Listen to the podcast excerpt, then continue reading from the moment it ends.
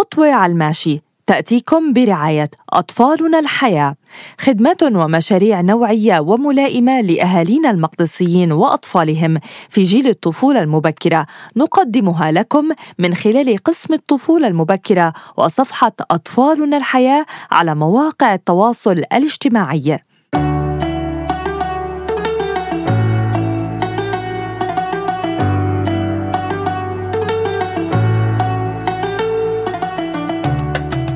أهلا وسهلا فيكم بخطوة على الماشي، وسؤال رقم 25 بيقول: كيف يمكن السيطرة على الطفل في الخارج وأمام الآخرين؟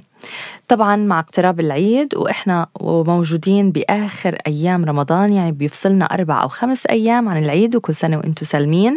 من المحتمل إنه نكون دايما قريبين من العيلة، من الأصدقاء، من المعارف، وولادنا ما بتفرق معهم المكان. الصراخ اللي بالبيت رح يطلع لبرا، والركض اللي بالبيت رح يطلع لبرا، واللعب اللي بالبيت كمان رح يلعبوا نفس الشيء وبنفس الطريقة برا.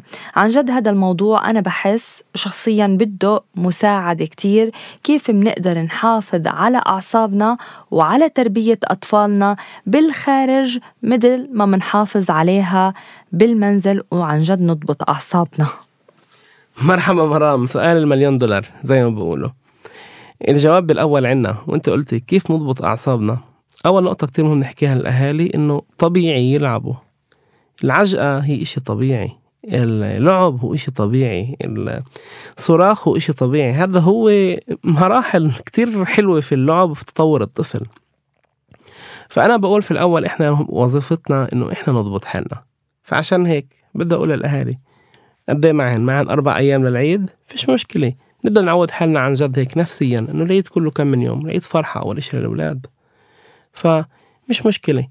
هن بدهن يروحوا، إحنا نقدر كمان نقولهن من قبل: ماما بابا بدكم تلعبوا، مسموح تلعبوا، بس نطلع نلعب برا في الساحة، يعني ما بنكون ما بنخرب. والأهم من هيك إنه بهمنا إنه بس أنا ديكو أقولكم خلاص إنه أنتوا توقفوا.